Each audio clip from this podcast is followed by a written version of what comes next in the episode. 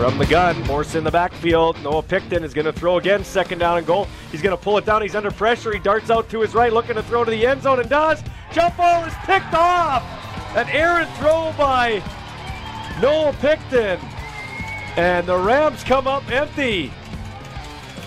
Josh Haggerty, the Campbell Tart Regina boy, picks it off. Growing the Game with Ballsy is a podcast dedicated to growing the game of football in Saskatchewan. Each week, Michael Ball will talk with rider guests, but he'll also highlight amateur athletes, coaches, and builders in this province, growing the game we love.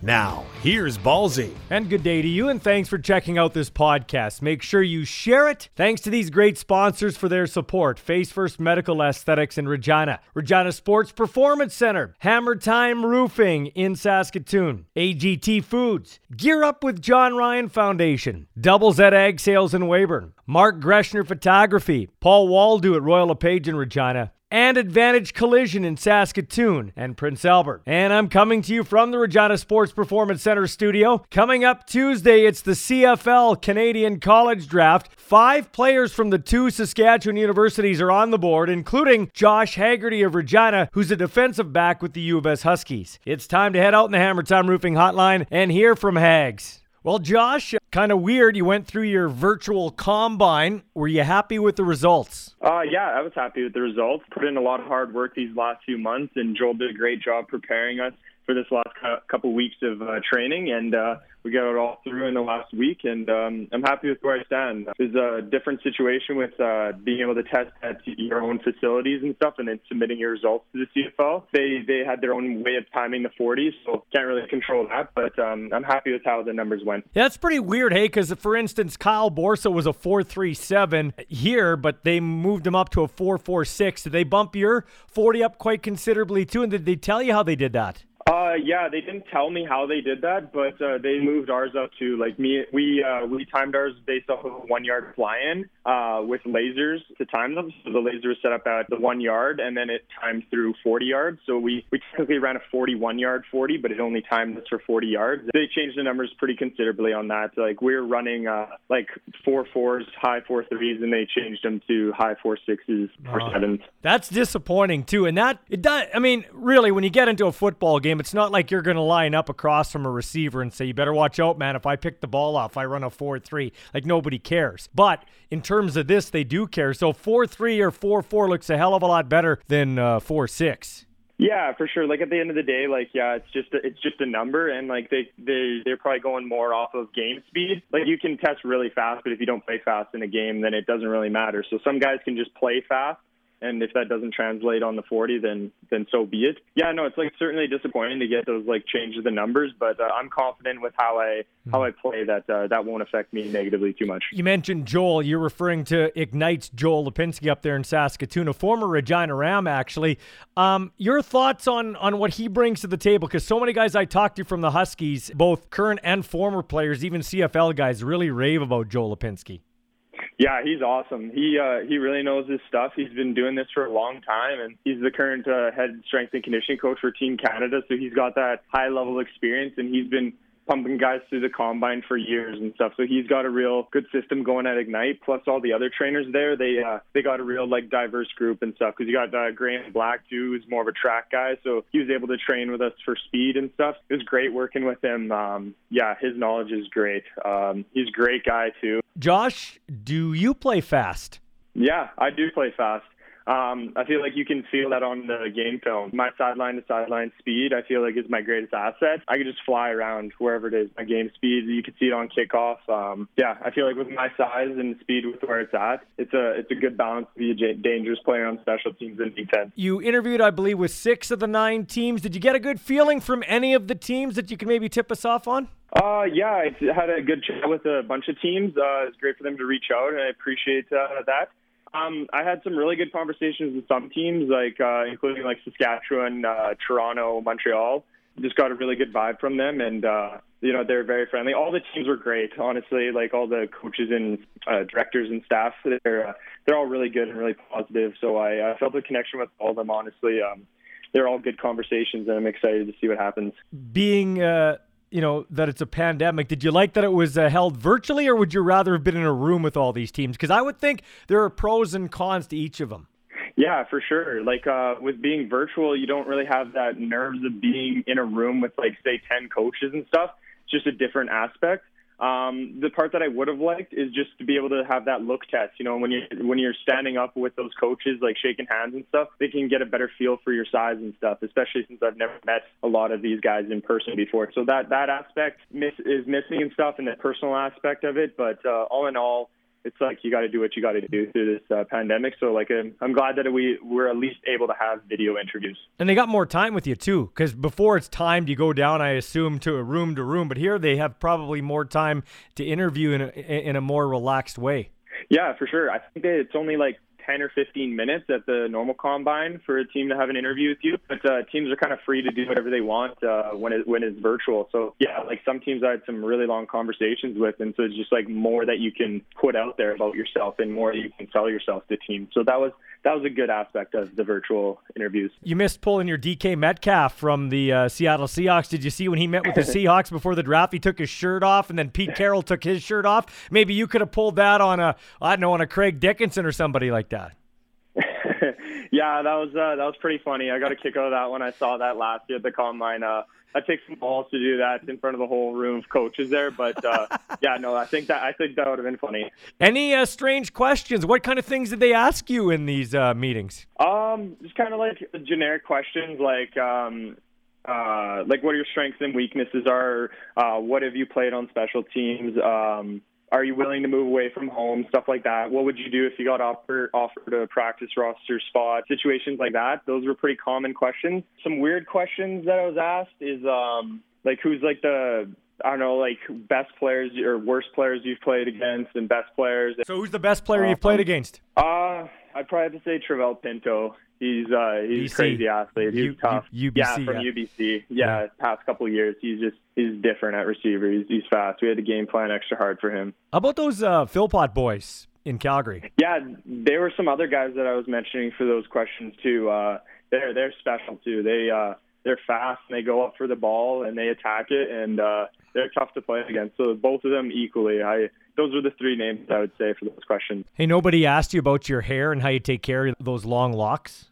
Uh, no, not actually. Some some people commented liking my hair and stuff, but no one went into too much detail about it. No, because like Trevor Lawrence at Clemson, he's probably going to get a head and shoulders endorsement. Like maybe we can get something yeah, for, for uh, sure. Josh Haggerty if he gets into the C F L, hey? Yeah, yeah, I like that idea for hey, sure. Hey, Hags, uh, lastly, why should somebody spend some draft capital on Josh Haggerty? Um, you know, I think I could be a real difference maker on special teams and defense. Um, I have the experience playing tons of special teams over the years, and uh, I play physical and hard every single snap. Uh, I'm super competitive guy, super driven to work hard and practice in games. Football I Q is one of my strong suits. I really pride myself on my film study and prep for games. I could just know each and every defense and how to adjust to certain situations, and that's one of my strong suits. And then just, like, I feel for the game. I, I, I try to make plays. You know, I'm a ball hawk. I'm physical. I can come downhill and uh, play in the box or blitz off the edge. I'm just versatile enough to be able to play anywhere. And then uh, with my speed improving and my man coverage ability improving over this past year, I feel like I can uh, man up in some situations too. So it just gives teams lots of different options to develop me on special teams and then uh, to be a real physical difference maker on defense. Last question for you, Josh. Lots of talk about what's going to happen with the C F L going forward and, you know, maybe plans to hook up with the X F L in some form or fashion. How do you feel about that, especially as a guy that's a Canadian? There's the ratio. I would assume if they ever did go a full merger, that ratio could be gone. How do you feel about a potential merger? merger between the C F L and X F L or some sort of partnership? Yeah, it'd be certainly interesting to see what kind of happens and how those details are kind of sorted out, whether they're going to play American-style football on an American field or stick with the Canadian game. Uh, I've loved the C F L for so long, so I really hope that they keep the Canadian game intact as much as possible. Uh, as far as the ratio goes, yeah, that would be certainly disappointing if they lowered the ratio. Is it just like less opportunities for Canadians to get on the field? And I feel like that's a really important part to the C F L is getting the Canadians on the field as much as possible. But if they do decide to switch the ratio or like lower it or turn it off even, then I just have to like work that much harder to make the roster. Because like at the end of the day, you still got to be the best, one of the best players in your position to make the team. So that doesn't change too much. But uh, yeah, it'll be interesting to see kind of what happens next year with that and uh, where they go with it. Josh, thanks for this, man. Best of luck. I'll be uh, eagerly anticipating uh, your future in professional football. Thanks. Awesome. Thank you.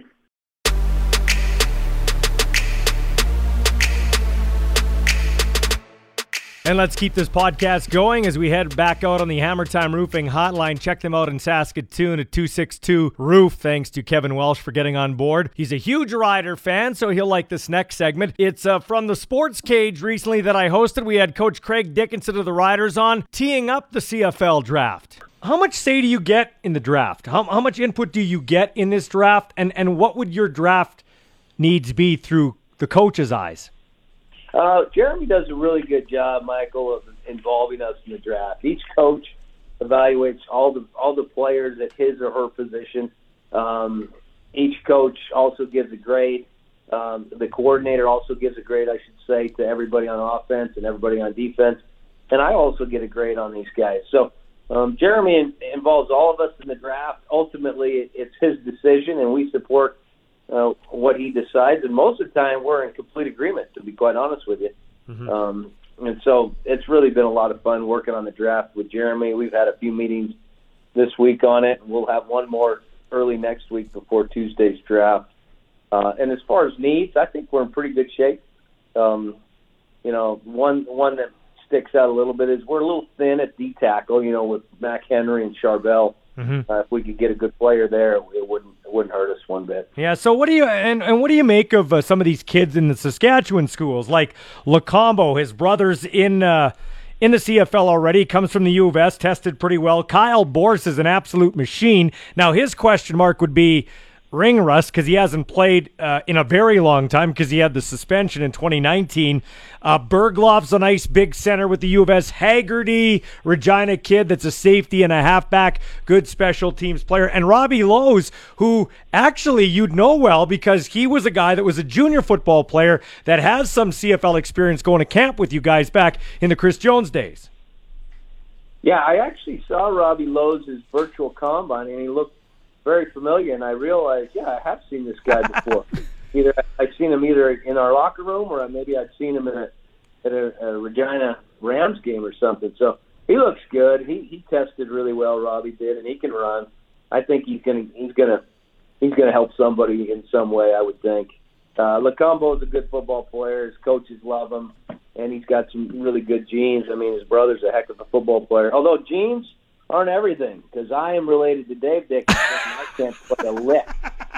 So they're not everything. That's good. And uh, the fourth kid, by the way, he, he's done everything he can, Kyle has, to, to impress people, to show us, you know, what he, he's like right now. His combine was outstanding. He was fast. He was strong.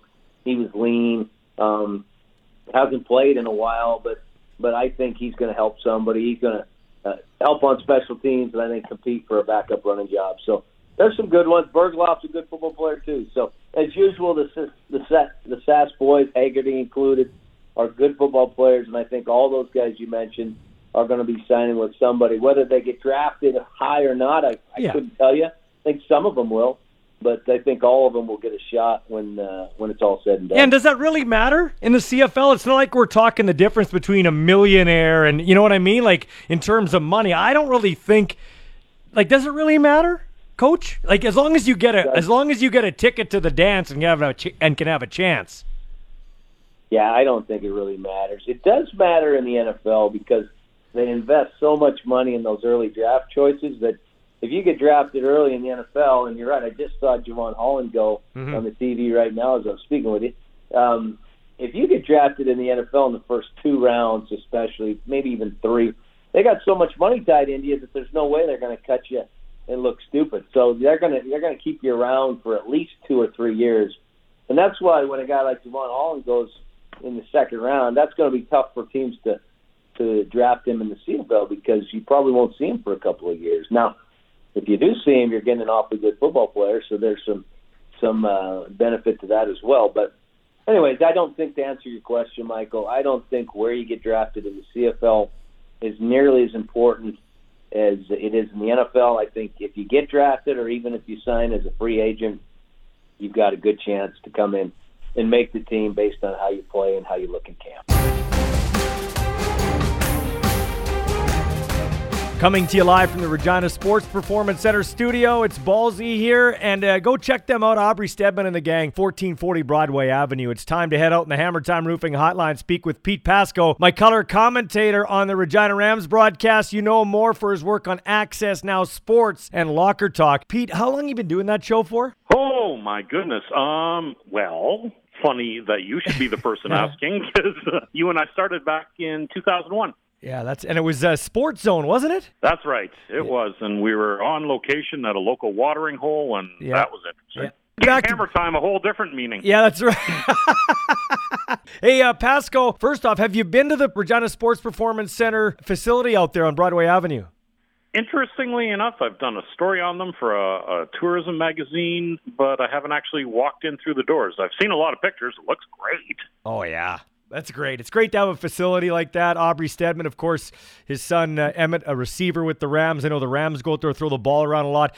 Uh, unfortunately for that dude, uh, he starts it in a pandemic, which is terrible, but he's found a way to keep it going, and hopefully it sees the other side. Let's get to the draft. The draft goes down on Tuesday. Uh, we got five kids from Saskatchewan universities in the draft, so let's look at them all, and we'll start with the highest-ranked guy, Nelson Lacombe. Just your thoughts on the defensive back for the U of S Huskies? Like him a lot. Certainly when we, uh, well, this is going back to twenty nineteen now, I guess. Yeah. When we uh, broadcast the game against the Rams uh, here at Mosaic Stadium, he stood out. He definitely stood out. An athletic freak, I guess you could say. Mm-hmm. He can run, he can jump, he can uh, make plays. He's not afraid to stick his nose in there. Comes from a football family, obviously. We know what his brother Bo can do, and uh, I think he'll, uh, he'll, he'll probably hear his name called fairly early on Tuesday. Yeah, if not the first or second round, I'm sure. Um, it's kind of odd when you only have nine teams in a draft. You hear second round, you think, well, he wasn't picked this high, but that's still, pretty... it could be a top ten yeah. pick. It could be a top ten pick, right, if he's the first pick of the second round. Okay, let's uh, move on to another U of S Husky. I think this guy, and I think you're in agreement, is the top Saskatchewan-born prospect in the draft, because Lacombe isn't. He's from out west, B C area. But this guy here, uh, Connor Bergloff, I think is the best prospect in Saskatchewan. Yeah, absolutely. I mean, uh, when you're when you're setting up an offensive line at the professional level, you want a stud at left tackle, and you want, uh, if not an athletic stud, a guy who can run your offensive line at center, and that's what Bergloff has shown he can do for the Huskies. Mark, big, tough, and a little bit of a mean streak, everything you want. Pete, you've been a you've been a highly certified amateur coach in this province for a long time. Do you even marvel at how big these guys are? Like, this dude is well over six feet, and he's over three hundred pounds, athletic, he's a center, he's smart. Just these kids, they're freaks. Oh, yeah. No, I mean, uh, a three hundred pound offensive lineman today is not the same as it was uh, ten or, or twenty years ago. These guys can move. These guys could probably play on their high school basketball teams. They've uh, they've got good feet. They've been repping that uh, since they were little kids. Even though they're big boys, uh, do not call them non-athletes. You know, I think Roger Aldag could play today just because he's a tough son of a bitch. But yep. but when you think about how small Roger Aldag was compared to some of these O-linemen, like he played O-line at two hundred sixty pounds. He was not a big guy. Mike Anderson, former center for uh, for the Riders, also a small guy. Well, he's lost a lot of weight in his yeah. post-football life, but uh, yeah, he was not a big player by any means. He probably couldn't make a pro team right now. Yeah, it's it's crazy. Well, he certainly wouldn't. They certainly wouldn't just on the eyeball test and measurables, and you know how that works. I know uh, Quinn Magnuson's son, who's down now in Arizona, he went to, I think it was Nebraska, and they were doing the measurements when he went around there on a recruiting trip, and they said, yeah, you're about, and this kid's six six. Yeah, you're about a half an inch too short for us at that time. What? Yeah, at that time. I think the kid was about six three, and he was still in high school. Yeah, you're about a half an inch short of the prospects that we look at. And then the kid went on a growth spurt, and he's at Arizona now. That's what I mean. Guys like Anderson and Aldag and Poley, not a shot against their talent.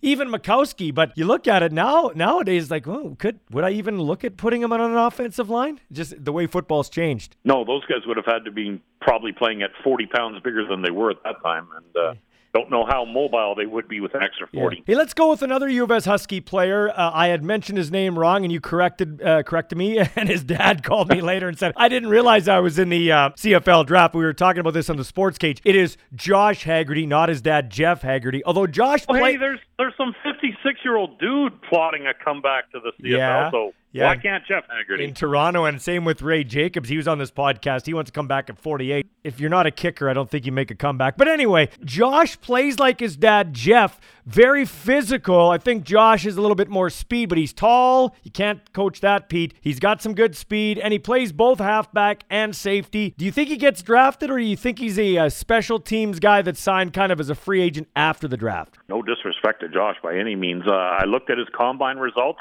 They were all good. Uh, like he, he tested well and everything, but nothing jumped off the page at you to say, "Oh my God, he's he's a freak of nature." Mm-hmm. Uh, he just did very well, and that's the type of player he'll uh, he'll be at the next level. He'll contribute. He'll be steady. He's got that length that defensive coordinators just love in D Bs now. Yeah, I I, I don't know if he'll be picked, but he'll definitely get a shot. Yeah, and uh, you want to uh, talk about freak results. How about Kyle Borsa? Now, originally it was a four three seven for him, but the C F L bumped up his forty time looking at, I don't know, did a review of the frame-by-frame of the uh, the run or whatever, but he, he bench-pressed, what, two twenty-five, twenty-two times? The guy had freakish numbers. Kyle Borsa with the uh, University of Regina Rams. I think he'll get drafted. He's a very mysterious pick because he was suspended and then the COVID thing, so he's got a lot of ring rust. Yeah, I mean, he hasn't been a full-time football player since twenty eighteen, but he's been spending his time wisely uh, in the interim. I mean, he still practices with the Rams, obviously,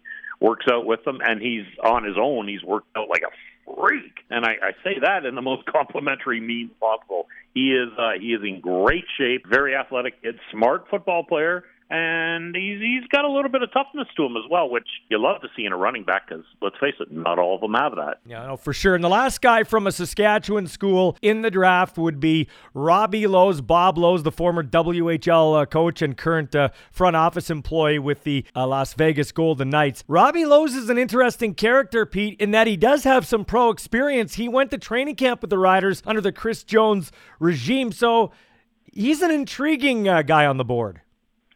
Robbie Lowes is, uh, and you mentioned the eyeball test earlier, Robbie Lowes probably doesn't pass the eyeball test with a lot of teams. The kid's a football player. The kid goes out there, he grinds, he, uh, he never really seems to get caught out of position, at least not badly, when he's out there at linebacker, and he can make plays. He's fast enough, he's strong enough, he's got that, that mentality that he just loves to be out there hitting people. He'll certainly be a guy that gets a look at least as a special teamer and then uh, wait and see what happens in terms of defense. He's one of those guys like a Brackenridge. He doesn't care about his body, so why would he care about yours? Yeah, exactly. Uh, two people are hitting the ground, and he wants to make sure you hit it harder.